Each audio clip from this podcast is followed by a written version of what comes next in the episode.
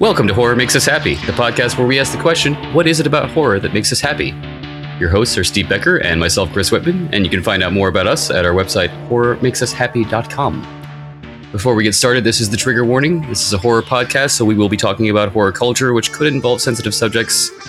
You know, the, the bad things like child abuse, rape, F bombs, things that could be sensitive. Therefore, we have to do this disclaimer. And with that Just out of the way, case.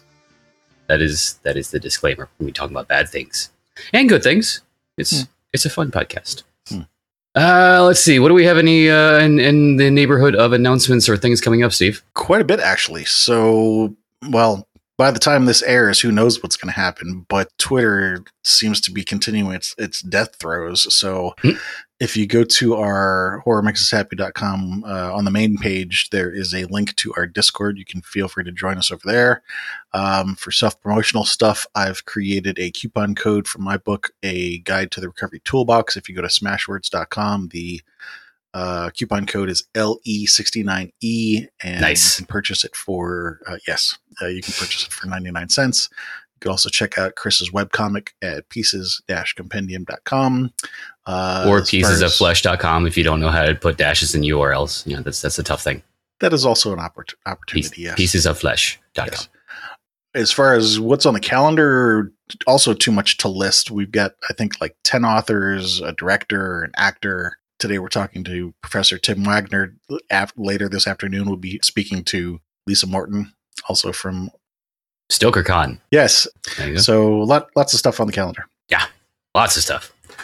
But as you briefly mentioned a moment ago, today we have with us Mr. Professor Tim Waggoner, author of 50 or more novels, uh, close to 200 short stories, five tie in novels for the Supernatural TV universe, and a Stargate SG 1 universe, SG 1 Valhalla. He also wrote the movie novelization of Halloween Kills and was nominated or uh, No award winner. for- award winner, four time award winner for the Bram Stoker Award. That is that is a lot. That is quite a resume, sir. Yes. Welcome to the show. Oh, thanks for having me. Our Yeah, pleasure. my pleasure.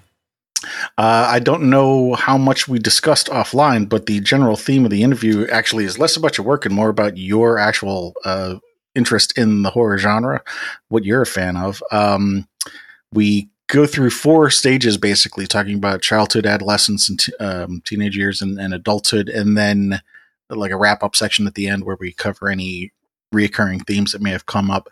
Um, that said, it's not meant to be a therapy session, so if there's anything that you don't answer, just say pass and we'll move on. But starting with childhood, what are some of your earliest memories of scary things? The very, very first one is uh, my dad used to read me dinosaur books we get out of the library. Huh. And, you know, I'd sit in his Okay. lap, and I was probably three or four, and I couldn't read. I didn't understand how anybody could read. I told him it must be some kind of magic of the eyeballs because I couldn't figure it out. But I learned how to recognize the names of dinosaurs from their shape because hmm. I was so fascinated with these things. And then I had like a recurring dream that a flying saucer landed in the cul-de-sac where we lived. And it was cool because the dream was all like crimson light. And hmm. then it opened up and dinosaurs came out. Hmm. And so that was like my first kind of horror scenario, I guess I created. That's cool. But then uh, when I was around that same age, you know, back then, because I'm 59, so we're talking probably 1968 or something, it, the stuff that would show up on TV was pretty safe for anybody to watch in terms of horror. And so my folks let me watch Frankenstein versus the Wolfman. And I'll never forget it because I was fascinated. I guess I knew that these monsters existed, but the fact that they existed in the same universe and could meet just freaked me out. I thought it was awesome. Mm. Uh, and so I made my dad teach me how to draw the Wolfman. He taught me a little simple way to do it. I can still do. Hmm. And so, you know, it, that's where it really all began with me. Um, there's also um, one of my earliest memories is my mom taking me around. I probably wasn't even a year old, but I swear I remember this. It was ha- a Halloween, and she took me out for trick or treat. She dressed me in this little pink bunny onesie and took me up to the neighbors just to sort of like show me off or whatever. And I had no idea what was going on. Uh, there were all these. I think I recognized them as kids, but you know they were all in these weird costumes running around, and people were making a the adults were making a fuss over them. I had no idea what was happening. I think I probably most of us probably spent having no idea what's going on Mm-mm. but it was just like such a obviously an impactful thing because I still remember it all these years. Hmm. So that first Halloween also made a big impact on me. Okay. Have you listened to the show before, sir? Because we just went through like four questions in a row. like early scary memories, scary dreams. Oh yeah, and by the way, Halloween. Yeah. those, those are the ones. And then I remember being a little bit older, fascinated with uh, the, the guy who wrote Clifford the Big Red Dog, Nelson Bridwell, Ha. wrote a couple books, you know, how to uh, train your monster. Huh. And, it, and it was about if you're going to have a monster for a pet, like a vampire or a mummy, because there's different sections on all of them, just what it was like. And the idea that you're like, I could have a monster for a pet, I thought was great. Mhm. I, I, I traded a kid a bunch of baseball cards so I could get that. Can It's relate trade. to trading cards and also early fears of dinosaurs. I blame Jurassic Park. Hmm. That'll do it. Right. That's like a real fear because people are dumb and will do dumb things. So that could actually happen. Yeah. The things that you've already mentioned here, uh, they all seem obviously positive and pleasant. Some of our guests have reported there being sort of a defining or dividing, def, dividing, div, dividing line where prior to that they were scared, and then after that they they found pleasure in horror. Was there anything that did scare you that you remember, or was it all positive from the very start? Yeah, not a divi- dividing line, but it was opposite. Uh, you know, horror was all just fun for me until a certain point. Hmm. Uh, one of the f- the first points was, uh, you know, like a lot of kids my age who were into horror. I read Famous Monsters magazine. It was like the Bible for horror kids, and Hmm. The Exorcist had come out, and of course there was all this, you know, uh, hype about it. You know, it was a cultural phenomenon. Didn't didn't see it, but they had a picture in Famous Monsters magazine, and it was one of the pictures where Regan's head is like turned all the way backwards. Hmm. And the hype of it, knowing that this was like such a big deal and looking at that and trying to imagine what it would feel like to have my head turned backwards, it's like, actually made me throw up. And it was Hmm. the just because of the anxiety of it. I did it to myself. And so I cut the picture out and got rid of it. And, uh, yeah, because like as a kid, I was like, you know, this picture's, you know, look what it did to me. And I, you know, I told my great grandmother who was there, and she's like, well, we got to get rid of it. And I'm, th- you know, and at the time, even then, I'm like, you did this to yourself, you dumbass. You know that, right? and, but still, you know, that happened. And then um, I was about nine. Uh, uh, my uh, great uncle passed away, and he was like a second father to me. And it was the first relative that I knew, uh, you know, who died that I really knew of. And that had a huge impact on me. And I was watching a horror movie. I think it was Earth versus the Spider. Not too long after that, just you know, an old black and white, not particularly expensive, you know, made a horror movie. But this giant spider, we don't see it go through this little desert town and ransack it, but you kind of hear it and you kind of see the aftermath. And part of that is this little kid who who's blonde and wore glasses just like I did, and one of his lenses is cracked, Mm. and he's sobbing. And I realized at that moment that monsters killed people and made them feel the way I felt when my uncle died Hmm. and it just changed everything for me because it shifted me my view from look at that monster isn't that cool to look at the victim and what's happened to them I wonder if that had anything to do with the fact that he looked like you. You know, like can you identify with the character more? yeah i think it probably did i really do and then not too long after that i almost drowned on vacation. Uh, matter of fact it was 50 years ago this summer and just a few days ago i returned to that lake for the first time. Because i'm like it's the 50th anniversary. I'm just going to go say screw you to that lake since i survived. Hmm. but almost you know having that sort of one-two whammy of you know a relative dying and then my you know maybe i wouldn't have died but in my mind i thought i was going to die if, die if i hadn't been pulled out. Hmm. because i couldn't swim uh, Hmm.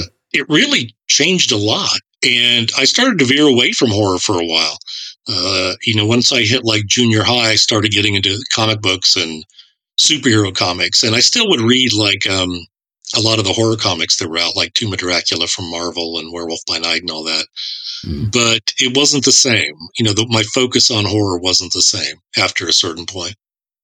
That's not uncommon. We have talked to other guests who veered away from it and came back later in life. Funny, you hit another one of our common questions about, you know, if whether or not something in real life actually terrified you. so there's that. Interesting that you said that you couldn't swim. Have you learned to swim since then? Sort of enough so I probably won't drown. right. But oh, well, my wife was on a swim team as a kid and was scouted for the Olympics, so I got I got her to save me. And I Ah, also made sure both of my daughters had swimming lessons from the time they were like one, Hmm. so they can both swim like fishes. So that's my revenge on the lake. And lake's never getting my kids. right. There you go. No, that's good. Good kind of revenge. Progressive. Yes.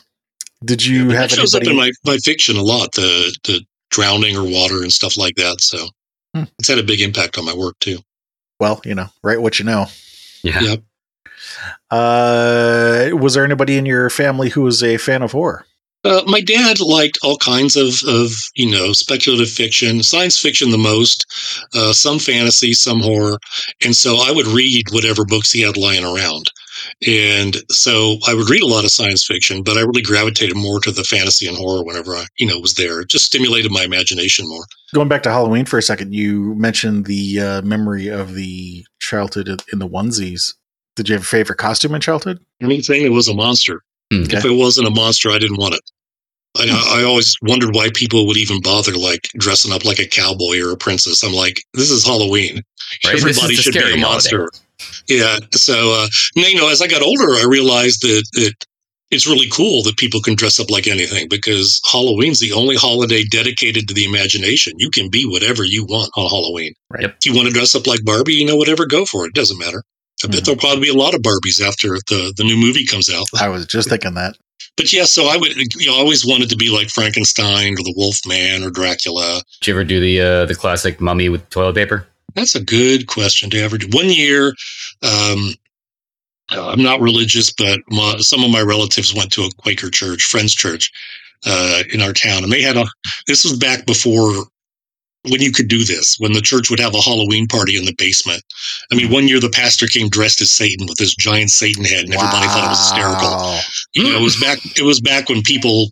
I mean, I don't know if that would be everywhere, but at least in my little community for that church, you know, people didn't think that it was just fun. You know, they didn't worry about it. But one year when I was older, I dressed up as a prop, kind of. I was wrapped up as a mummy with like a like a stake through my heart, and Hmm. uh, people, kids, the little kids would come up and poke, like poke at me, and uh, see if I was alive or not. And of course, they some of them poked pretty hard, and I did not react. But and Still when it didn't was time for wow. yeah, and then had, when it was time to do the uh, the unmasking, you know, they got to see that I really wasn't a prop. Hmm. So that was a lot of fun. The uh, the pastor thing, yeah, that wouldn't go today because you'd have that prop up on social media, and that pastor would be canceled ASAP. Yep. Can't. Yep. All you'd need is one person without a sense of humor with the phone. hmm Yeah. So you already answered your least favorite costume would have been anything that wasn't a monster. Yep. Other than the flying saucer one, did you have any other reoccurring dreams in your childhood? Yeah, I had one. This is it's really weird, but I had one where uh, I probably was like eh, late junior high, maybe. I don't know, round in there. And in the dream, our cat was up on the roof, and in the dream, I was worried, like like the cat can't get off the roof by itself. But in the dream, I was worried it couldn't, so I tried to coax it to come down, and I was going to catch it. And the cat kind of hesitated and hesitated and finally jumped. And as it came down toward my face, it was in slow motion, and everything went black. Hmm. And then it repeated with the cat jumping, same thing. And then it repeated again with the cat jumping. And then that was it. And then I don't know how long after that it started to happen. You know, that this all everything in the in the dream and every feeling and thought I had in real life was what I had in the dream. I just didn't recognize it yet. Mhm. And the cat, just as the cat was about to jump, I I remembered. And so I, you know, put out my hand and, you know, with my palm out, you know, told the cat, you know, stop.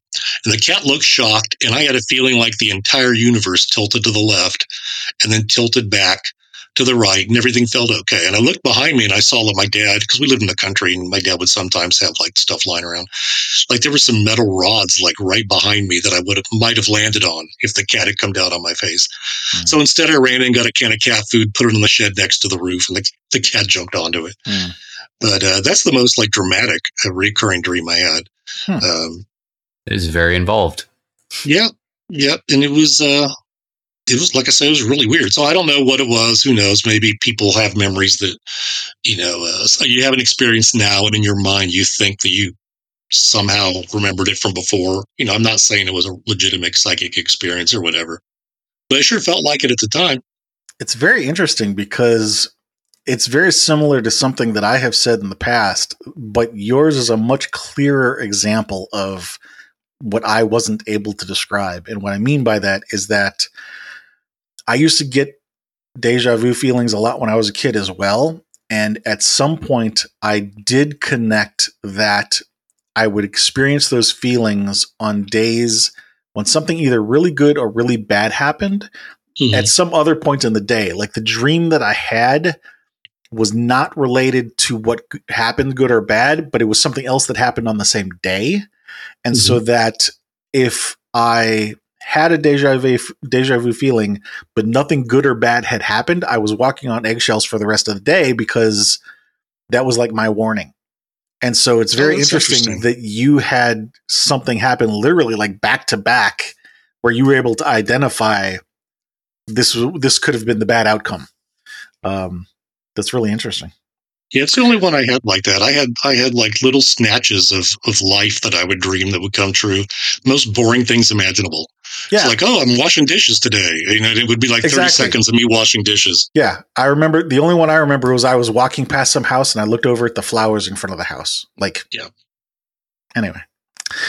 Uh other than the drowning experience, anything else uh, actually terrify you in real life as a child? Before my uncle died, I used to spend weekends over at, at his house, you know, my my great aunt and my great grandmother's house. And since they were, I don't know why, since they were old, they, they knew a lot of people who died. And so they took me to a lot of viewings, which was really strange. It was really mm-hmm. strange being this little kid going to viewings of people I had no idea who they were and being around that kind of uh, kind of grief. It, it wasn't scary exactly, but it was it was hard. Yeah. And then it, and all three, like my my uncle, my aunt, my great grandmother, kind of all went in a row over the space of a few years, and so that was kind of rough. And so you know, uh, having that sort of because they uh, he died of a, like a heart attack just instantly, but the other two died of cancer, and so any kind of like body thing like that that could happen to me kind of bothered me. And then when I was 31, I did have cancer. I had testicular cancer and they they caught it early enough that uh, I was fine. You know, surgery took care of it, and you know, it's like nothing ever happened to me. But I was diagnosed, and then four days later, on a Memorial Day, I, I had surgery. And evidently, according to one of my doctors, I had like PTSD from it because I couldn't process any of those emotions. It happened so fast. And my first daughter was only a few months old. And the, mo- the most frightening thing was I was terrified of leaving her. You know, I just had her. I didn't want to leave her without a dad. Right. And then so like about uh, not quite 10 years later, I started having panic attacks and things like that. And then once I sort of, with the help of doctors, you know, figured out what was going on, I got better. But for a while there, I was like just waiting for anything to go wrong with my body, uh, especially when the kids were little. I mean, they're both grown up now. So if I keel over dead, it doesn't matter. Mm-hmm. I'm not afraid of like uh, uh, leaving them like I was, you know, or just not being able to fulfill my you know my responsibility as a dad to them. So I found that you know super terrifying, and it was a lot to work through. But uh, hopefully, I'm on. I'm been on the other side of it for a while now. I feel a lot better about it. That's good. Yeah, my um, my father unfortunately had uh, lymphoma that he put into remission three times, and that's one of the kinds that can't cure it. It's you just put it into remission. Um, fortunately slash unfortunately, you know, he, he did end up passing away, but not due to that. Hmm. Flipping that last question around, was there ever a time in your childhood when you felt completely calm or safe or at bliss? I went in my room, like playing with, I guess they weren't exactly action figures back then, playing with like you know the little plastic dinosaurs and plastic army men and stuff like that and making up stories for them uh, in my aunt and uncles it was uh, their basement i could go down and play and i even had like my own mad scientist lab down there mm-hmm. you know with just these little plastic juice bottles that i you know they're washed out and i used to pretend like i was mixing chemicals and mm-hmm. uh, so just having time like that alone with my imagination reading books reading comics whatever i always felt safe with, with that kind of thing always. The first time that I learned that other people uh, made quote unquote rat poison with with like household chemicals, that, that, I wasn't the only kid that did that. I was just like, what? I think that's everything that I wanted to ask for the childhood section. Let's move into teen section. So you mentioned Tomb of Dracula. I remember that. hmm You did say they kind of veered away from it, but in terms of, uh, if not horror, then at least maybe scary stuff. Do you remember a couple things that stick out to you from your teenage years? Oh yeah, I mean, I still would go to every horror movie. It just wasn't like a the focus. You know, it was like everything was a great big mix. And comics really impacted me in such a way because you'd read Spider-Man and one week, you know, or month, Spider-Man's fighting a supervillain, but the next month it's a crime organization, and the next month it's vampires from the future. You know, anything, and it's just this weird eclecticism. You just never knew what the hell you were going to get. Right. And before there was any kind of like choice in television, you know, we still we just had three or four channels, and you watched what you watched. And so you would get a crime show followed by a science fiction show followed by a news show or something. And so our whole experience was one of just all these genres and elements just all stirred up together. And i think it's no wonder where you see a lot of writers of my generation it's kind of how they write where it's just all this stuff that we draw on. And you know even if we intend it to be you know we think it's a horror story. When we by the time it's done it's really just what they kind of call weird fiction where it's a bunch of stuff mixed hmm. up together. But yeah i read all the marvel marvel comics and loved every single one of them. Marvel also had some black and white horror magazines and one of them was I forget what it was called dracula lives or tomb of dracula? I'm looking off to my left there because i've got still got the issue but it was uh, i read it when i was 17 i think 16 or 17 and it had an interview with stephen king right after he had done the shining. So you know he wasn't Ooh, super famous or rich yet. So he would be he'd have an interview in a comic book you know. And i read this whole thing and it was the very first time that it clicked for me that a person could choose to be a writer. You know i knew that there were names on these books. I knew there were writers. Uh, i just never thought about like a person like me could choose and I was reading it down in my bedroom, and I wandered down the hall in the family room my mom was, and I told her that you know I think I might like to be a writer. And without missing a beat, she said, "You know, I think you'd be a really good one." And uh, so who knows? You know, I probably still would have ended up doing this, but you never know. So reading that horror magazine with that interview with Stephen King, you know, it definitely planted that seed. There's no doubt. Nice. Yeah, I wonder if it was the Dracula Lives one that was black and white because I think I had Mhm. copies of Tomb of Dracula, and that one I think was color. I didn't know that Marvel did black and white though. That's interesting. Oh yeah, they had Tales of the Zombie. I like that one a lot. It was uh, since the the way they tried to do from the zombie's point of view is they wrote it in second person. Since the zombie and he was a regular person and was killed, and he's not a flesh munching zombie. They hadn't picked up in popularity yet. He was a voodoo zombie, so just like a robot that Mm. people could control. But they would say things like, "You stand in the rain and you can't feel it hit your face," and stuff like that. And I just found that fascinating. And I still use second person every once in a while in my stories. Anything that you do you remember anything that actually scared you though, or was it all still enjoyment up until what was the thing that you said that was the trigger? Well, the, the, it's hard to for, for people that are younger. It's hard to to explain to them the impact that some of the movies had coming out. So it's hard. It's impossible to explain the impact of seeing Star Wars for the first time or Indiana Jones for the first time. But for me, one of the big ones was seeing Jaws. This is preteen. I was like in fifth grade. But from the way the TV ads made Jaws look like, you know, there's no internet to check out. You would just see a commercial on TV, see an ad in the paper, maybe. It just looked like an adventure story with, you know, a monster. So I was all set. And I had never experienced that level of suspense in my mm-hmm, life. Mm-hmm, mm-hmm, and I was absolutely terrified. And it didn't help that I'd almost drowned a few years earlier. So ah. I was terrified the whole time. And then at the very end, when the shark jumps up on the boat to eat Quint, and I'm looking at this shark and his jaw, you know, he's uh, his lower jaw is not like matching up to his upper. It's kind of sliding side to side as he's chewing. It was, it was and I was like, you know, you can see the teeth are rubber too, like when they come down Yeah. to bite Robert Shaw. Oh, I know. That's one of the worst parts. You can see it Yeah. bend. Yeah. And I was like, I could not believe I was afraid of this thing for so long. And I burst out in hysterical laughter and literally fell out of my chair onto the floor of the movie theater and kept laughing. I ruined that goddamn movie for everybody in the theater. But like a lot of people around that time, you know, suddenly I was, you know, afraid of water, just the thought of it.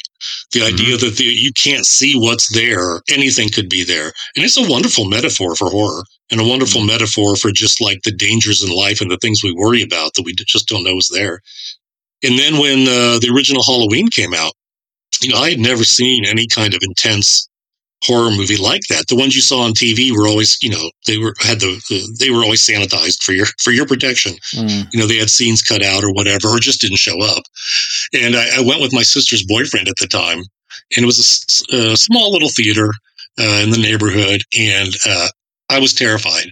And then there were some young girls in front of us, younger than us, and uh, they would scream as soon as something happened. And then my friend, he laughed. And then I was like, wait a minute. I suddenly understood something that I understood that the reactions were kind of the same, but it was a thrill ride. You know, I kind of felt it at that point. And then I just loved the rest of the movie and it was fine. But I didn't have that same sort of, I am terrified by the, the suspense of what might occur. It was more like, oh, it's a cool surprise coming up. Mm. Uh, and so it really changed how I viewed movies.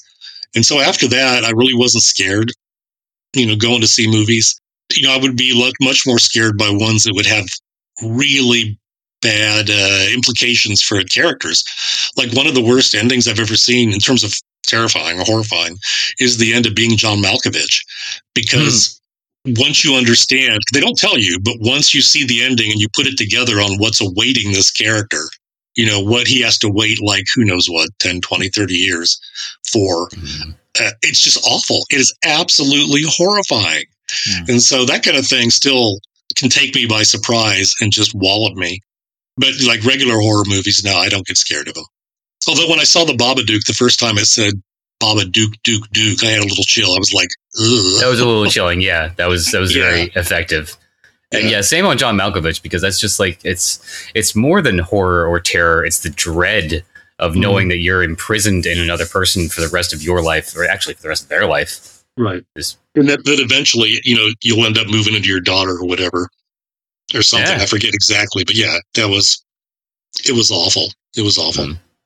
Um, horror in your teens, or not horror. Uh, Halloween, Halloween Thank you.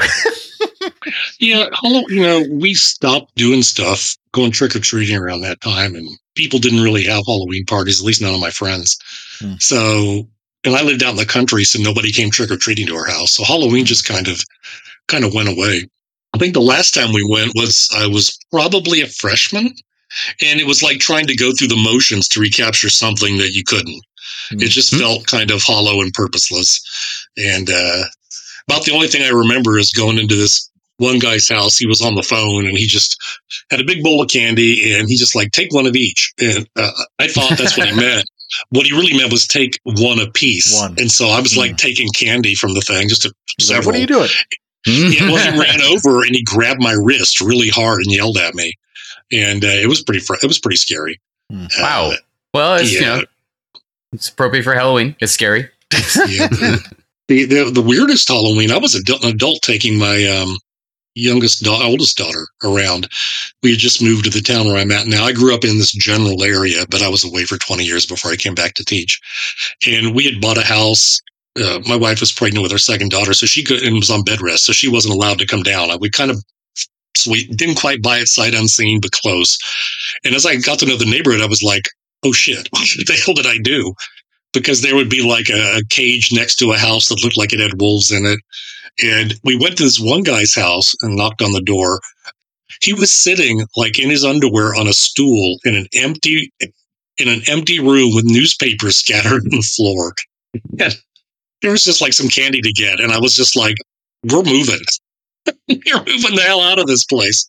And so it's just like this idea that you, you know, you or could be invited into somebody's house or you just don't know what's behind these facades you know, you see a couple movies, I can't remember the names of them specifically, but there are movies where, you know, somebody is talking to somebody else and they don't know there's like a dead body right there because they can't see it. Or like, you know, on the other side of the door, uh, they've got somebody captured and they're just talking normally.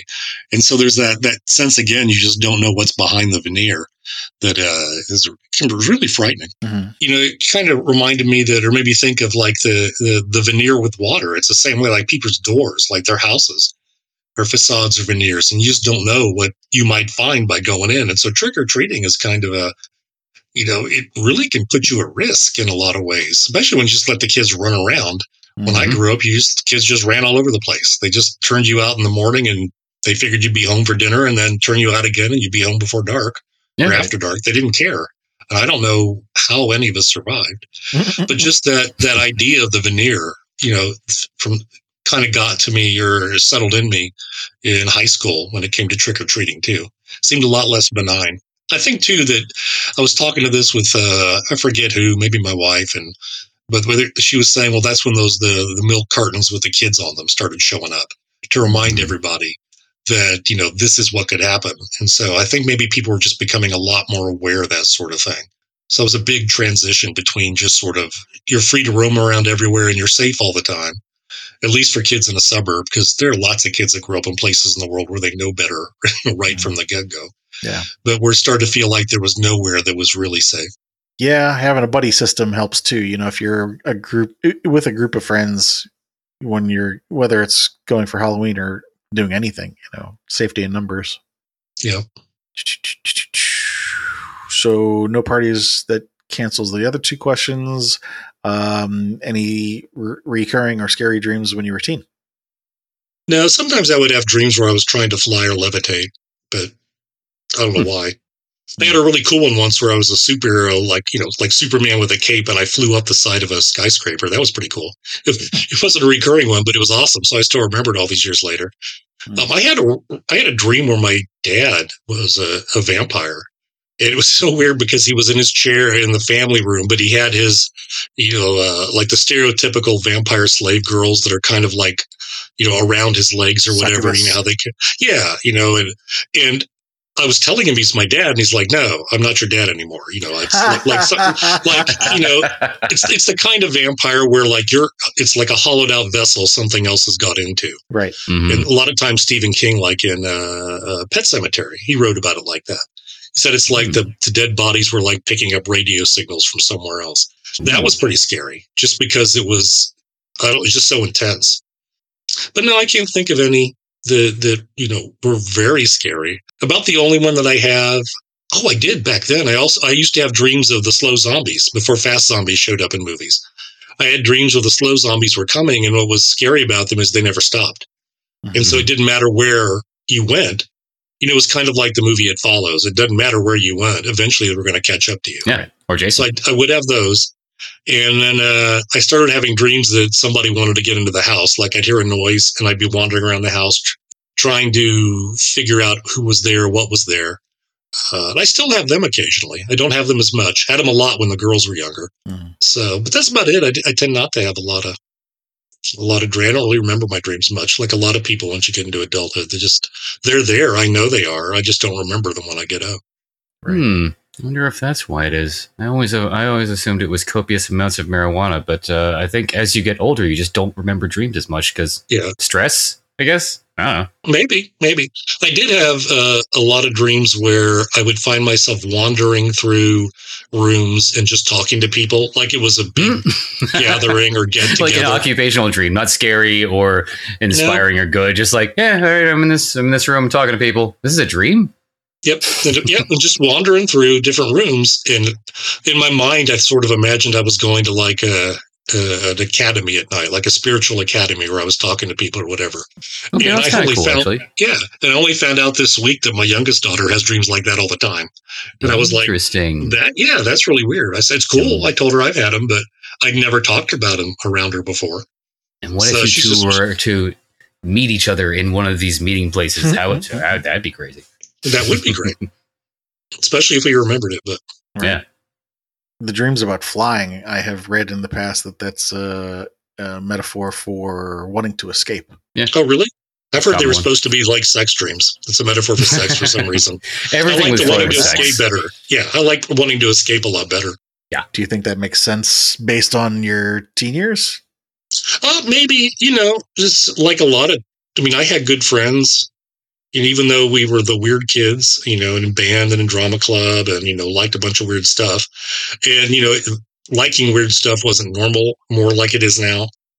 It did, you know, I didn't feel like I was out of place necessarily, Mm. but yeah, my home life wasn't great. My mom was a depressive agoraphobic, and she would have like days where she'd be almost like catatonic, wouldn't talk to you. And then she'd have better days. But that was hard to live with. And my dad was always about like, don't make any noise or upset your mom. Uh, she was overweight, so nobody could ever say the word fat or anything that related to that. If somebody would make a joke like that in a sitcom, we'd all freeze. And she also had, it was never diagnosed what it was. It was just back then, they just called it spells. But she would pass out about once a month and fall and make these weird snoring noises. And we were just supposed to, you know, dad said when it happened, just go pat her hand until she gets, you know, wakes up. And that was horrifying. For years, if I'd heard of like a big crash anywhere in the house, I would feel that again. But for years, I mean, I would literally have a, like a punch to the gut kind of feeling if I would hear it. So yeah, I could see wanting to. And of course, you know, being a teen, I didn't want anybody to know this. Uh, and right. it wasn't a time when people talked about mental health the way they did now. They didn't have to, antidepressants yeah. the way they do now. Doctor gave her Valium like that was supposed to help something. But um, so who knows? Uh, you know, she she passed away about uh, 25 years ago, maybe. So uh, who knows if she, you know, lived, maybe they would have found, you know, some good help for her or modern kind of therapy and meds would help. But yeah, trying to escape that sort of that sort of feeling. It's like this this weight that was there all the time. Sure, I can I can see wanting to escape that. Yeah.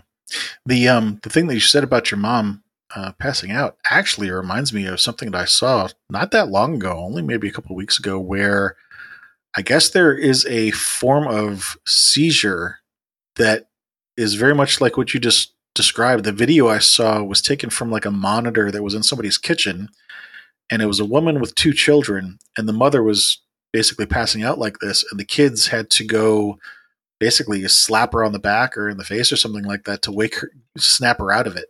Mm-hmm. And the way you were talking about, you know, patting her on the hand kind of reminded right. me of that. Yeah, and she she says sometimes that it would be something she'd hear on TV that triggered it. She didn't know what, but that's what she thought. Or um, sometimes she'd feel them coming on, so she could sit down, which would help, but not always. So I don't know. Yeah, the doctors just assumed it was some kind of form of epilepsy, but it was never diagnosed formally It was never treated. Well, the next question on the list would have been whether or not you were terrified of something in real life as a teen. Uh, some of the things that we've talked about kind of line up with that. Um, is there anything that comes off your mind that you want to add to that list, or have we covered enough on that topic? it's a different different boyfriend from the one I mentioned before, my my sister.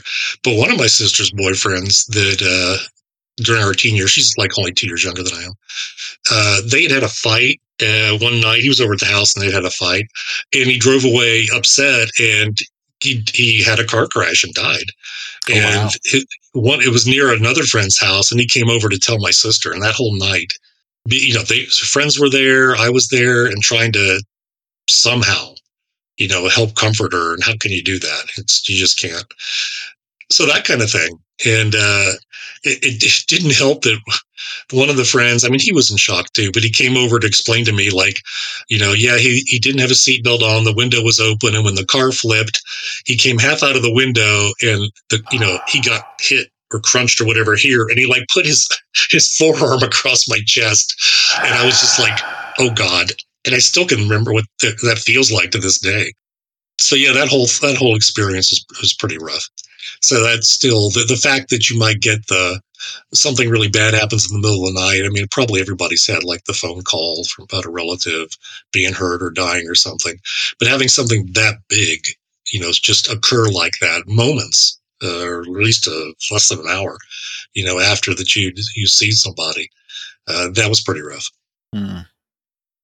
Two rough things there. That and getting details that maybe you didn't necessarily need to know at that age. Yeah, because it's not like you could find that kind of stuff on the internet, or you know, I hadn't seen a lot of movies where they simulated stuff like that. I mean, they existed, you know, in the seventies and eighties. I just hadn't seen them. Hmm. Flipping that run around, a good time to ask: uh, Was there ever a time in your teens where you felt completely calm or safe or bliss? Uh, usually, like uh, you know, like with my friends and like when we were in band or in drama club or times like that. Um, still reading. Um, I started the late junior high, started drawing like my own comic strip. I made my friends and myself bionic superheroes like the Six Million Dollar Man. I put my friends Awesome. in it because I figured that they'd at least read it. I'd have some readers. I guess they'd read it because they read it. Because I wanted to be a. I comic like book. that. Yeah, I wanted to be a comic book artist back then, and they they always would talk about how terrible my art was, but how good the stories were. It made me mad because I, I, I only wrote the stories to have something to draw. But yeah, I really enjoyed doing that too, and just just exploring different kinds of creative things. I felt good in art class. Uh, yeah, so those are the places where I felt most safe. Okay. Probably in a movie theater too. You know, when the lights went down. well, starting to see at least a few uh, common themes. I mean, obviously the the water stuff and the Mhm. drowning stuff has come up a couple times. Um, there's something else I saw, but it's escaping me at the moment. Probably some like body horror stuff, just based on like the stuff with my mom, and then Yeah. different things as I got older. I mean, I remember my great grandmother had cancer. They didn't, they weren't going to tell the kids, but the, my aunt figured I was old enough, so she told me. And she said, you know, they, she went in. My aunt or great grandmother went in for I think gallbladder surgery, gallstones maybe. But my aunt my aunt told me they opened her up and she was so full of cancer they just closed her up. And I just thought that was horrifying because it's like I understood that she was going to die, but it was just like they didn't even try or do anything, or I don't know. The idea they saw it and just closed her up just horrified me. So yeah, I think there's a like a a strong kind of theme of body horror that goes on in my life. Yeah, that was the other one that I was forgetting. Uh, that adds Mhm, another mhm. item to the list, though. Mhm. I was I was thinking about the the funeral viewings. I think you had mentioned it during the, the Yep. funeral viewings. This thing that you just mentioned, you, did you say that was your grandmother or your aunt? Yeah, great grandmother. And Yeah, it's like a old were you lot of families. It was weird because it's like some of the relatives would die younger and others would live forever. So, Hmm. So my great grandmother was more like a grandmother to me in some way. You know, they were and they were like like my second family because I spent time over there on the weekends. Right. Moving into adult years, what are some of the like if you're going to pick two, three, four things that have really impacted you or stood out to you as really being important in your adult years in terms of uh, the genre? Do you think what comes to mind? I remember uh, one college where I was teaching part time. I, I ran across Alone with the Horrors, a colle- uh, like a retrospective collection of Ramsey Campbell short fiction. And reading that thing, it was just like uh, it's like in the Blues Brothers where the light comes down to the church. You know, it was just uh, it was amazing. So my really my reading shifted over to to reading a lot more horror and starting to become kind of like um, almost like a scholar of it, studying it in a way I'd never done before. Just to improve your own art? Yeah, and just for the fascination of it too. I just loved it so much. Do you remember any particular stories that stood out to you? There was one in uh, Ramsey's collection. I can't remember the name of it, but the kids were drawing uh, graffiti uh, of a god, and they they called the god Popocatépetl, and so it was like an Aztec god or whatever. And the very end of it, it's stated pretty clearly, kind of implied, but mostly stated clearly that the little kids have been, you know, having sex with this god, and it was just horrifying. It was just horrifying the way it was done it's just the fact that the little kids could stumble across this, start worshiping this god, fall into this thing, be used the way they were. Was it the fact that they were being used that was horrifying? It was the the kind of offhanded way. Uh, the, I think the very last line is a girl said, "Papa Kettlelips did it to me too," and then she runs off. She she told it to an adult. And it was just the way that it just kind of hit you like that, and where things sort of all kind of fell into place too. It's like you know one of those stories where it's like somebody trying to crack a safe and the tumblers all click. And the, and the fact that you know some of the, the horror I was starting to read were it wasn't just and then the monster ate them. It was a lot more you know this is the damage it's doing to somebody's mind or their psyche or their soul or um, which i found I was starting to find a lot more disturbing and it's the kind of thing i started writing too because of that more even if it was supernatural based there was still like ultimately a, an emotional or psychological uh, you know foundation to it I'm still trying to wrap my head around the like when you say Pop Kettle did it to me too. Was it because it was like a no one's safe thing, or like um the breadth Oh, of? Yeah, I guess it was the kids like giving themselves to this thing because it was they had sort of you know however they connected with it. You know, they had uh, they were doing all the rites for it. I think they were also leaving little sacrifices for it and whatever. That story is just you know the idea, and that was back to when they had a uh, a little bit earlier, but they Tom one of Tom Hanks's first movies was Mazes and Monsters, where he was he was a dungeon master yes. that went nuts, you know, and uh, so just the idea that you know the imagine your imagination, the thing that I love the most, could have a dark side. Yeah, that's kind of scary because you know I've got an imagination. What if my imagination started, you know, turning bad on me? The very ending of that movie, I remember. I don't remember much about the entire movie, but the very ending of it, where he's either writing something or talking to somebody and says something about how he pays the the innkeeper uh you know this coin for his room every night and every every morning his the, like this magical wallet has another coin in it or something like that. Right right. Like I remember yeah the hospital where he's at. Yeah. Yes i was just like oh. Mental hospital. Yeah. It's funny that i don't remember any of the, the movie but i remember that. Yeah i remember that too. I don't remember anything else. Um, hmm. Okay. Vulnerability is at least one topic that's come up. Any other stories or, you know, whether it be books or movies or whatever in your adult years that stands out to you? You know, reading a, reading a ton of Stephen King, um, starting to read Charles Grant and uh, Ramsey Campbell, uh, discovering Joe Lansdale and uh, you know, so many others, Tom Piccirilli and Douglas Clegg. Uh, so just, just, all of that. And, uh, you know, starting to read like Cemetery Dance and some of the other magazines that kind of came and went. Yeah, and just really starting to become um, um, sort of subsumed in the, uh, at least in terms of the the art of of, uh, of written art of the horror culture at the time, because I didn't know anything about conventions. I didn't had no clue about them, you know, no internet to connect to people yet like that. Yeah, so just a whole bunch. It was like, for me at that point, it's almost like I was in an ocean of all of this stuff. Right. And so, for example, the last couple things that you've said there, you were listing authors, but not particular stories. And the reason that I, I'm asking about particular stories is because often, you know, from a psychological standpoint, usually the, the things that come to mind first come to come to mind for a reason. And so I, I'm wondering what those first things that come like is there are there particular stories that come to mind? Yeah, you know it's hard. I mean, trying to to maybe look for patterns. I mean, any kind of story where there's a, a loss of control, mm. where there's nothing you can do. You know, poltergeist. I always I still use as an example all the time in workshops and things. Probably in the the the one that uh, I did at StokerCon. You know, because the family is forced to deal with this stuff because their daughter is taken and can you imagine a worse feeling of lack of control than your kid? Your kid's not even abducted somewhere on Earth. Your kid's in another right. damn dimension. How do you right. get there? Yeah. And uh, in, in Pet Sematary, you know, you think you've brought back your kid, but it's not your kid. Um, that kind of thing would always get to me. Like, uh, uh, it, it, it's the most obvious version of it is like you know the the pod people and the and the body snatchers, where it's just they're not who you think they are the people closest to you. You know, that's like kind of the the last veneer that you can get to that the the the the, the curtain you don't know what's behind is somebody's face because mm-hmm. you just don't ever know what's in their mind. It's the other. Yeah, it's the worst. The worst thing of this I saw wasn't even a horror movie, but it's still one of my top five horror movie moments. While being John Malkovich and that kid in the Spider movie was in a movie called The Last American Virgin, which I think was supposed to be a teen comedy, but didn't turn out that way. You know, there's this guy who loves this unobtainable, or at least thinks he loves this unobtainable girl in high school. Her jock boyfriend gets her pregnant and dumps her. So the the boy, you know, sees her through her abortion and everything, and then they spend one night together, and he thinks, you know, this is it. We bonded. We have a relationship.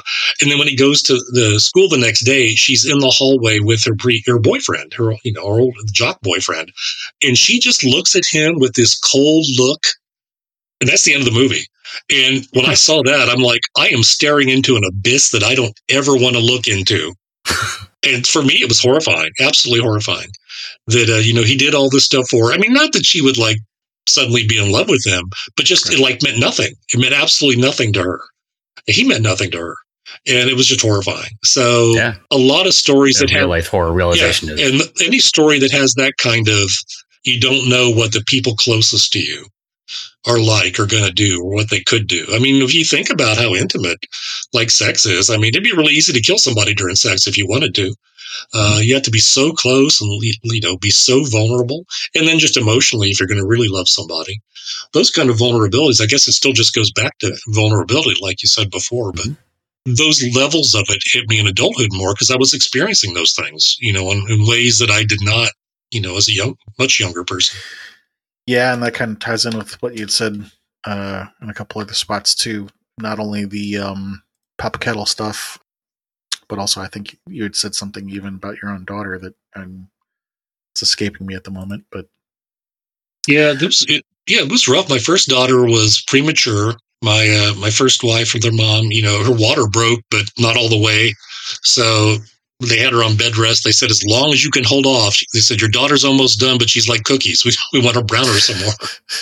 and yeah, and it was, you know, it was, that was lighthearted and fine, but still, you know, it was a little rough few days. Hmm. And then she was born premature and we had to like hook her up to a machine to, I guess their liver is not quite developed. And so she had to be in this machine that glowed. She was like X Files baby for a few oh, days. Me too. Yeah, I just uh, yeah. I was born with jaundice, but uh, they they did have to put me in the light box with the Clydesdales things on the eyes. Yeah, she had a little bit, but she had this thing just wrapped around her torso, so she didn't have to have anything on her eyes. Oh, that's nice. But yeah, she was fine. Other than that, little reflux for her first year. My second daughter had the cord around her neck, uh, oh. and the doctor, our, our pediatrician was wild my first daughter, she when she was born, he told my wife, he said, "Don't push." She pushed anyway, and my daughter shot out at an angle. And I watched this doctor stop time and just re- he just said, "Okay," and he reached over and just plucked her out of the air. And I, I was like, "What the hell?" This is a guy who's delivered a billion babies, but that's what it looked right. like to me. And then we had the same, fu. Yep. And then we had the same doctor for the second one, and he, yeah, when he yeah. started to get worried, that's when I got worried when the, my daughter's pulse was going down. I mean, he was going to grab a, a, scalpel and go in to get her, mm-hmm. and then she slipped away from the cord. But that feeling of like absolute helplessness mm-hmm. when there's just stuff you can't do. Once you have kids and you realize just how absolutely they depend on you and how absolutely fragile they are. I mean, they're tough too yeah. in ways you don't expect, but they're they're also fragile in ways that you don't expect either. Yeah, they're a that weird was, dichotomy. That was that really way. rough. Yeah, and that so that, that sense of helplessness, not being able to to help your loved ones or the ones that depend on you so much, that was that was hard. It was rough. I mean, it was good. It's turned out good so far, but I still think you know. I mean, that's like the it's like the uh, price for life. You know, you have to want to live. You have to be willing to at least live with death because it's all out there. It's coming for us all. Hmm. You have to find a way to make peace with it somehow. And the only way to choose not to play the game is to meet it anyway. So, mm-hmm. so, so you're still doing the same thing. So you might as exactly. well live if yeah. you can. Yeah. For Halloween as an adult, you mentioned uh, taking your daughter around. Any other particular memories about Halloween other than that one? Yeah, one of the I didn't know they did this. It was really cool that uh, my oldest daughter wanted to go to um, a haunted house. It was at uh, this one school. I think it's a, it was a private Catholic school. They did, and they did they would do whatever you you would tell them before you went in whether you wanted the scary version or the not so scary version and so the people they would just adjust and so she asked for the not so scary version it was still scary but to her but not so much the people were just nice and kind and i was like this never occurred to me this is a great idea depending on the age of the people coming in yeah i didn't go to too many like haunted houses but as a kid i my dad took us to one. And I think he probably knew the guy. There was a guy in a gorilla outfit, but he like, you know, faced him down when the guy came after us. And I'm like, you know, he's got to know that guy because this is not, it just seems too, too much. But it was still cool to have your dad who, uh, you know, not always the most, yeah, he's not always the most emotionally, you know, present dad to do that. So that part was cool. The, my second wife has had a lot of, uh, you know, traumatic uh, experiences in her past, but she wanted to try going to a haunted house. And I'm like, Are you sure? And she said, Yes. And we went on a haunted hayride. And of course, she screamed really loud. And so they targeted her as, Okay, we got to go after the screamer. Mm-hmm. And they're not supposed to touch you, but they still did. Oh, And I was like, she's like put up her leg to stop this guy. And he's like, what are you doing? And I said, you need to get away from her. And he said, we're not trying to hurt her. And I said, you don't understand. I am trying to protect you. and a couple minutes later, she grabbed him and threw him off the back of the, the thing. And she, good for you. know, Good for her. yeah, and she had no memory of it. Uh, and it's like, we have not. I blanked out. I don't know. Yeah. Did I kill no, someone? seriously. Yeah, really. No, seriously. And so, because of the trauma she's had. So, we've never been back to Okay, one. I don't know.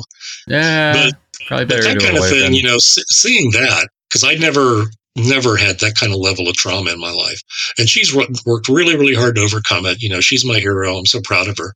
But seeing that when it does come up is is really hard because it lets me know just how affected she was by the things. Not all of which she'll tell me about, just because I'm too soft hearted and it would haunt me forever. Mm. Um, so she tries to protect me from some of that.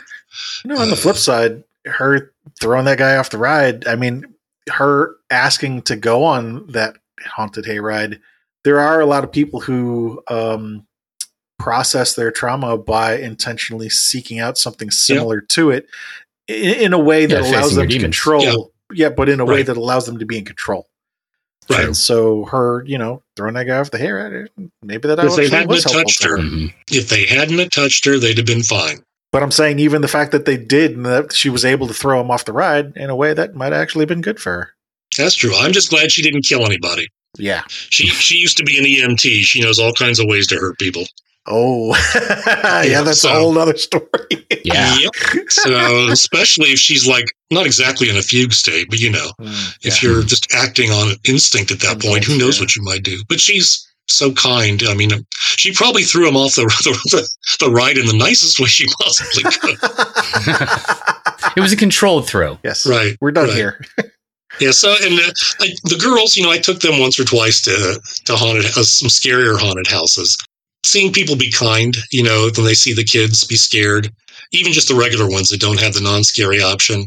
You know, as an adult, I really appreciated that because it's about fun. Right. And uh, and you know, I teach college composition courses in addition to creative writing. So I've had students that work, you know, they're they're the they're the monsters or whatever in the the haunted houses and reading papers from their point of view about it, how they they treat the the different people that come in. And of course, the they're not necessarily safe either, depending on the the reactions of the people that come in. Right. That was really interesting to see that side of Halloween because it's not something I ever would have experienced if they hadn't talked to me or written about it in their papers. Any really scary dreams as an adult? Um, somebody trying to get into the house when my kids are in there and I've got to protect them. Mm. Mhm. That's that's really scary. You know, I've never been in a fight other than being punched once or twice, like in the stomach or the jaw as a kid. You know, I've never been in a fight. I don't know if you know. In my mind, I think I would do whatever it would take, but I don't want to find out because I don't want to either fail or I don't want to hurt somebody. Right. My instinct, especially when they were little, was I would kill anyone who tried to hurt my kids, but I just don't know. And so the dreams would be pretty awful. And there never was anybody ever, ever, ever uh, in those dreams. I never found anybody because if you found somebody, then you could deal with it. then you would know what you're dealing with. You don't find anybody, it's still a possibility. You know, it's like Schrodinger's cat's pretty terrifying if you think about it. Yeah. If you never get the chance to open that box and see. Yeah. Has there been a time in your adult life when you felt completely calm or safe or bliss?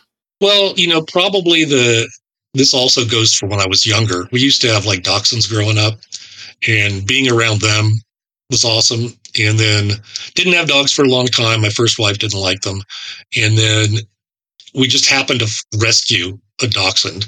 And once my my uh, my wife now saw how I am with dogs, she's like, "You need a dog for your psychological health." So you know, ha- having a having the little ones like that with me, I'm, just at peace with dogs like that. I love being around little kids for similar reasons. They just they're just so alive in what they are. So I love being around little kids. I feel peace then. Um, sometimes when I'm teaching, if everything's going well, when, when I'm writing, I, even if it's like driving me insane because it's not working, like I'm bashing my head against a brick wall, I still feel at peace. Um, watching a really good movie, really good horror movie, I feel at peace. I remember once putting on a, I forget what it was. It was some slasher movie, and I fell asleep to the the sweet, sweet sounds of screaming and chainsaws. you know, when you're a horror fan, it's it's hard to explain to people, but stuff like that can be really comforting because it's you know, you don't take it seriously the same way people who don't enjoy those kind of movies do. It's it's different. So yeah, there there there are still times I feel at peace, and getting older helps too. I'm 59 now, and it's Mm. There seems to be you know a, a lot of the okay, you know, I'm not 20 and I don't have to worry about dying tomorrow. You know, I've made it to 59, and I've accomplished a lot of what I wanted to do. My kids are grown up, and it's not like I want to check out anytime soon, but Some of the anxiety is gone. yeah, it's one more. It's one more there, and yes, sure, you're getting closer to to the end, but you also have a pretty good idea of how things have turned out up to this point. Mhm. So I find myself being at peace a little more often, just in general. That's good. I'm curious about the thing about the dogs. Uh, Mhm. You said that you love dogs. Just wondering what there is with that that brings you such peace. I just I feel a connection with them. I like cats, but I don't feel the same kind of connection. And my wife says it's because, you know, growing up in a household that it was really lonely with my mom being, you know, disconnected the way she was, my dad being emotionally connect- disconnected too. He just had no clue how to handle it Mm. and so just didn't. And it was just a strange kind of environment. Uh, the three of us kids kind of separated. We were in our rooms a lot. Eventually, I decided that that wasn't good. So I just visited each person every day and talked to them in their place. And slowly but surely, we all ended up in the family room. And maybe we didn't talk a lot, but we were together. But then she said, you know, when the dogs were there, I had them because they emotionally relate. They can't help it. And so I had them in a place to kind of emotionally connect to and relate to. And they still do that for me. She says, I don't smile or laugh or anything like I do when I'm, I've got a dog with me. Hmm. So I guess that's just it. They were, you know, they were there when I needed them. And it just, they still, you know, I still connect to them that way.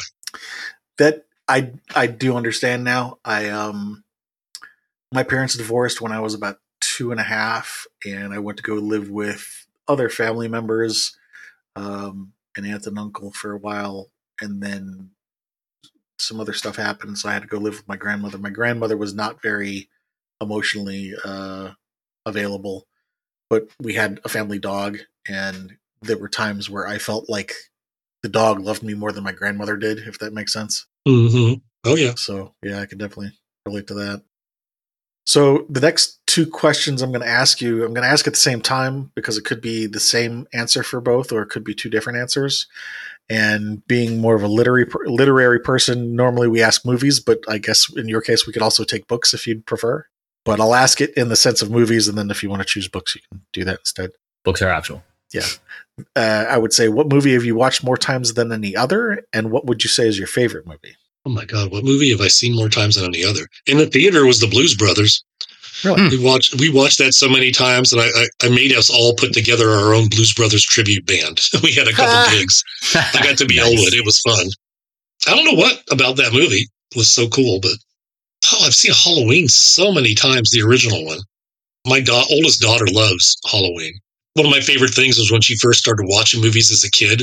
That that whenever the tension would get to her too much, she would like scold the, the, the main character, and she'd always give them a middle initial.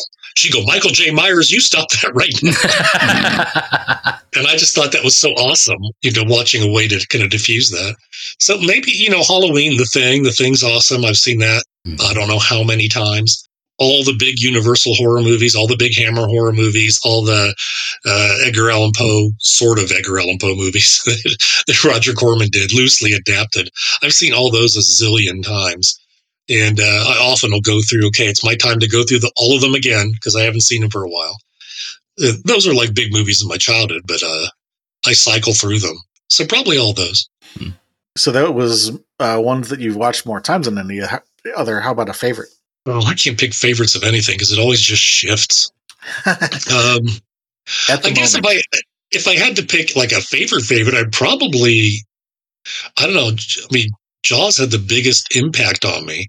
Mhm. Uh, one of the images that shows up in a, a lot of my stories is like this.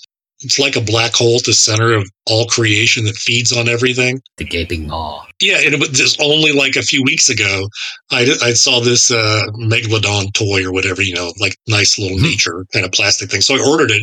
When I got it, I turned it toward my face and I saw the mouth, and I'm like, "Well, holy shit! That's that's that image that keeps showing up in my stories." so maybe that one, but pro- maybe the thing because it seems almost like it's a perfect horror movie in all kinds of ways, and it's you know the thing is there, but it's all about the people and the pressure on the people, and it's got that that element. It's got body horror stuff. It's got the can you trust the people closest to you. It's also really imaginative. So and got really good imagery. So it, it, I like it that way. It's got the super cool ambiguous ending that you're never ever going to know which in a lot of ways is so much closer to real life. I always hate it when they special like in the the, the movie um, Sinister, which was uh, pretty good until the damn college professor comes along and says, "Well, the thing that you're dealing with is an ancient god named." like you would never find that shit out. You would have this thing that was in your life, and things would happen, and then you'd never know if you even survived. You wouldn't even know what killed you. Right. And so uh, I think in a lot of ways, maybe the thing would probably be my. If I had to pick a favorite right now, I guess I'd pick that one. Okay. Going back to the Blues Brothers, just because it's something different and, and might uh, raise something interesting. Um, before I get into that, at least I, I know that you know what a rubber biscuit is. Oh yeah, I sang Rubber Biscuit. that was my favorite. My father had the uh, the eight track of the soundtrack of that movie, and for some reason, I loved that that song. This doesn't have anything to do with a game involving circles, does it? A what game of what? Involving circles, does it? Not that I'm aware of. With, no, with biscuits. I don't know. Yeah, you lost me. Yep. Yeah, yeah. No, there- Ignore me. there's a there's a song on the soundtrack. Uh, I think it's called Rubber Biscuit, isn't it? Yeah, I mean there, there's a there's a Rubber Biscuit thing that Elwood does. So yeah, Yeah. yeah, I sang it in our Or maybe it was like our little three song concert we did. Yeah. What? Um, why did you watch that one so much? What did you love about that one? It was funny. There was energy to it. There was a lot of music, and back at the time, you know, Dan Aykroyd and John Belushi were on Saturday Night Live, and so we you know watched them there. And so with those comedians, th- them, Bill Murray, Chevy Chase, they were big box office draws for us. Um, I was devastated when John Belushi died. I was driving in my car and heard it on the radio. I still remember. It was like the first kind of, you know, everybody probably has a first celebrity person who, who has died. Often maybe it's somebody like uh, Kurt Cobain or whatever, you know, musician. But for me, it was John Belushi. Yeah, I didn't feel hugely emotionally connected to Cobain, but I remember where, where I was when I found out that or when I heard. Yeah. Normally, this is where we would talk about a summary and then you know give you a chance to either tell me I'm right or wrong or point something else out that we've missed. The two things that really seem to be coming up a lot are body horror and vulnerability. There's been a number of other things that have come up, but um, those two I think stand out more than the other ones. Unless you think there's something that we've missed or that you think is bigger. No, no, because I think a lot of the things fall under those labels, other things, really well. And vulnerability works great for a horror story because if you're not vulnerable, there's no horror. Right. You know, if you put like an Arnold Schwarzenegger type, you know, commando figure up against a monster, like in Predator, it's Mhm. not a horror story. It's an action story with a monster, which is cool. But, you know, you put you or me up against Predator, we wouldn't last very long. But you know, it's it's a horror story because we are vulnerable. So I I do think that's a big a big thing in horror is the vulnerability. The thing that makes that uh, makes a horror story is the vulnerability of, of at least one of the characters. Right. And so the natural question then is do you have any idea why it is that that is an important topic to you? I don't know. I mean, it could be you know coming from uh, you know having the, my my uncle die so early and being aware that because it was weird. They they tell me this isn't true, but the story that I remember being told is that he went to the doctor for a heart exam. The doctor said he was fine. He went out into the office to pay his bill and died in the waiting room. And they tell me that's not true. So I'm like, where the hell did I get this story? But the fact that the doctor didn't know, couldn't tell you, the doctor gave you a clean bill of health and you couldn't trust the doctor because you just die as soon as you're out there. The kind of weird sort of ironic nature of it. It just how you know how vulnerable you are. And then I almost drowned not too long after that. And then probably growing up in that kind of very emotionally sort of suppressed or distant household. It's just just being aware so your mom, you know, passing out every once in a while. There's just that sense of vulnerability all the time. Not really feeling very strong necessarily. And even if you are strong, it doesn't really matter. You know, not not in the against the entire universe. So maybe, you know, maybe all those things. Yeah. I'm just kind of guessing, but you know, just No. based on our conversation and what it seems like.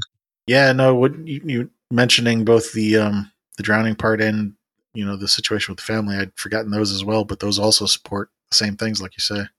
Mhm. Um, so then the next question is why horror? Because wouldn't you don't aren't you able or not you personally, but you know, aren't we able to I don't want to say dig into, but pursue those same uh, topics in other genres. So is there something that again that horror really stands out to you for? it stimulates my imagination in a way other things don't and i think it's because of that idea of the veneer we just we don't know you know what's what's out there or what's just beyond what we think of as reality. And just that in and of itself is threatening. I mean it could be good stuff but you know if you uh, like in religious stories when like you know a messenger of god shows up people are terrified. And you know it doesn't even something or ufos come down and you're terrified immediately. So I think that, that just that kind of response to those kind of things, the things themselves are interesting me, but then the response just seems like very real, you know, as opposed to, oh, UFO, I sure hope they're friends. And you run up there and knock on the door. Come on out, friends. We'd love to meet you. So maybe, maybe, you know, that, I mean, there's a catharsis too of I am going to go in there and, and dig into the things that are bothering me, that are churning inside me work with them, look at them, play with them. And of course, if you do that, you're controlling them on a certain level, especially if you arrange words onto a page and ideas into an order and then you're all finished and it's done and you send it off. I mean, you've it's almost like putting a genie in a bottle.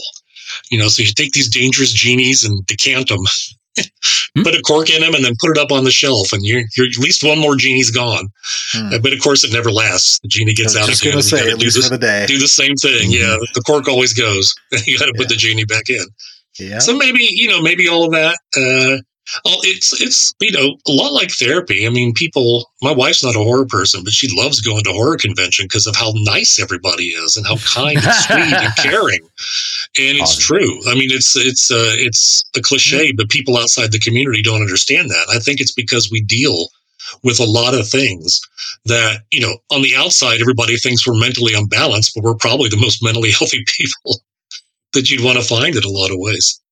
Kind of put a big part of what this show is all about. Mhm. Yeah, I think there's two sides to that. I mean, there's what you might be saying there in terms of horror fans being healthy because they've dug into all the shit. And then the question is, but why are you digging into the shit in the first place? Which is Well, I guess the that's part of the reason for the call. Well, I like what you said about the veneer and the unknown about because if you think about that alone, if you think about any other genre, once you bring up the topic of that veneer, it kind of turns into horror because Right. you think about a rom com, and then you've got you know who's this person behind the face. There's you know there's an element of horror there. I mean, it, Yeah. like I say, multiple other genres. Once you bring in that, and it's the unknown, you know. Yeah, you know, like in Star Trek, if if the very first time they had the Romulans in the original one, they'd never seen a Romulan before, Yeah. just their ships. And if they'd never seen one, you don't know what they are could do. But most Star Trek, it's like, oh, here's this person that looks like us with pointed ears. Uh, we say hi, and oh, we're okay. You know, it's like there's no veneer. Once you get to know them, they're not scary at that point. But but when it could be anything, it's, it's it's like about the Schrodinger's box thing. When it could be anything in there, that's when it's frightening. Um, it's like the difference between Alien and Aliens. You know, the first one we didn't know anything about the alien, but the second one we know everything. Yeah. And so, Mhm. even though it's a really great movie, it's not a horror movie. Right. It's a movie with way. horror elements, but it's an action adventure movie. Yeah. Hmm. I love them both, never but thought they're different. angle of it. Yeah. It does make it more of an action movie simply by the fact that you know the uh, the villain and, and the threat. Right. Yeah. Yeah, we've got people that think they can handle it. They we know they can't, but their attitude, they're not scared the same way that uh, you know Ripley was on the Nostromo in the first movie. Right. Mhm. Experience changes things. Yep. So, last question: Is there anything relevant that you can think of that hasn't come up on the call, or maybe a chance to, you know, if there was something you thought of earlier and then the conversation took a left turn? No, uh, I can't. We were talking about just in general, like uh, the the sort of mental health aspect of it. I mean, uh, the the cliche, and I guess it's backed up by sales figures for books and you know profits for movies, is that horror does really well in bad times. Hmm. So in good times, not so much. So it does. You know, people do need to to find something, some measure of control or some way of facing these things. And I've said this a million times, but it's like you can't look at an eclipse directly. It's too strong, but you can look at it indirectly. You know, like they used to have you make the little two cards with a pinhole and you could watch mm-hmm. the shadow, you know, or whatever turn into like a half shadow or something. And you could sort of, sort of watch the eclipse that way. And I think horror works that way. I think it, horror allows us to indirectly face stuff almost like a buffer on a computer where it just it can filter things through enough that it doesn't overwhelm us or hit us all at once. Mm. Uh, and I think it's one of the, the, the great things that it can do.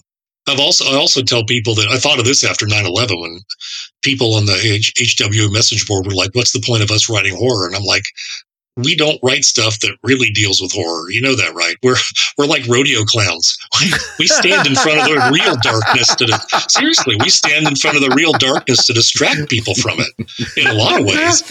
Because you're like, oh look, here's Jason. You know, it's it's not you know, a horrible cancer or horrible disease or a horrible car wreck or, you know, just another person that just doesn't like you and wants to hurt you.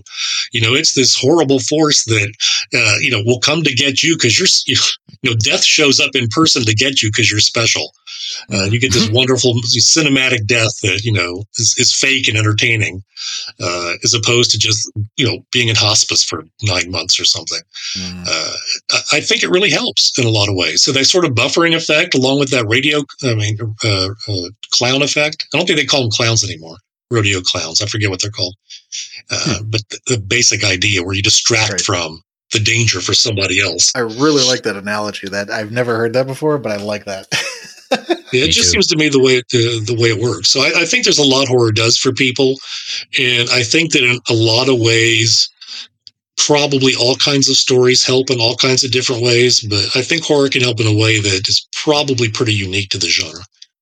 The other thing that I was thinking of while you were talking there, I was re- refreshing my memory by going through the handout that you gave out during your um, panel at StokerCon, and on one one of the pages, you've got a breakdown of a number of the different possible ways that a horror story's hero can um, I can't think of the right word at the moment, but you know, a couple different outcomes. Mm-hmm. And just previously, earlier in the day, I had been having a conversation with an ex girlfriend of mine who has been through some tough shit herself. And I was amused because in the conversation I was having with her, she self identified as a bitch, uh, frankly, because of some of the things that she's gone through. But it's funny because then, I, not too long later, I'm going through this list of these outcomes, and I realized that part of the reason that I've never thought of her as a bitch is because I guess in some way I had always seen her as being a horror of her own, or, or pff, a hero of her own horror stories, and I was I was identifying her in a number of those different outcomes. Mm-hmm and I don't know how that exactly ties in with any of the things that you just said, but you, what you said well, the, that be, me. Yeah, because there's so many different endings. I mean, we can. It, it, there's so much different kind of catharsis that can happen. And the other thing about horror that's cool is that horror fans always get happy endings. So you know, it doesn't matter yeah. whether the hero survives or the monster eats them. We're happy either way. It's, it's always good. Even if it's one of those uh, grim, dark, you didn't see that coming ending. It's still right, right. Yeah.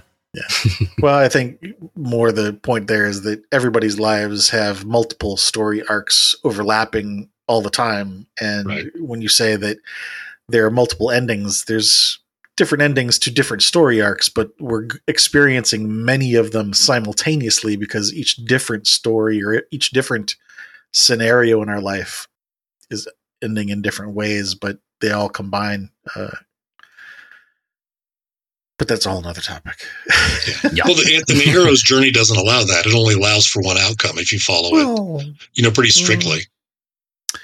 Well, there's always that, that saying of you live long enough to, uh, you know, yeah, or or see yourself become the, the thing, and that's what happens after the the hero story ends. Is you know either you do something good with it, but if you don't do something good with it, then you become the evil, and then the new hero has to rise to what you've become.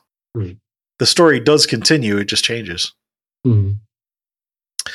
Well, it's been a pleasure talking to you. I mean, we've been talking for God an hour, almost two hours now. Mm-hmm. Uh, it's a lot of interesting stuff has come up. I think the real meat of the conversation for you, like you say, it's a lot about vulnerability and digging into that, which, like you say, you can't really do outside of horror without addressing some of the depth. Because, like I said, I mentioned earlier with the veneer, once you bring that into it, that kind of changes things. Right. Well, thanks so much for having me. This is great. I had a great time. My pleasure. Actually, before we hit the closing, after the fact, we realized that we had forgotten to give Tim a spot to let us know what he was currently working on. I talked with him about that offline, and he just said to refer everyone to his website, timwaggoner.com. We'll also have a link to that on his bio page on our site. And with that, back to the closing. Thank you again to you and to anybody out there listening. Please do come visit us at horrormakesushappy.com. We've got a list of people there that we're looking to interview. If you can help us get in touch with any of those people, let us know. If you'd like to have somebody added to the list, let us know. There's links there to our Discord, Twitch. Um, you can buy us coffee, support us on Patreon, uh, buy merch, all kinds of fun stuff. So come check us out.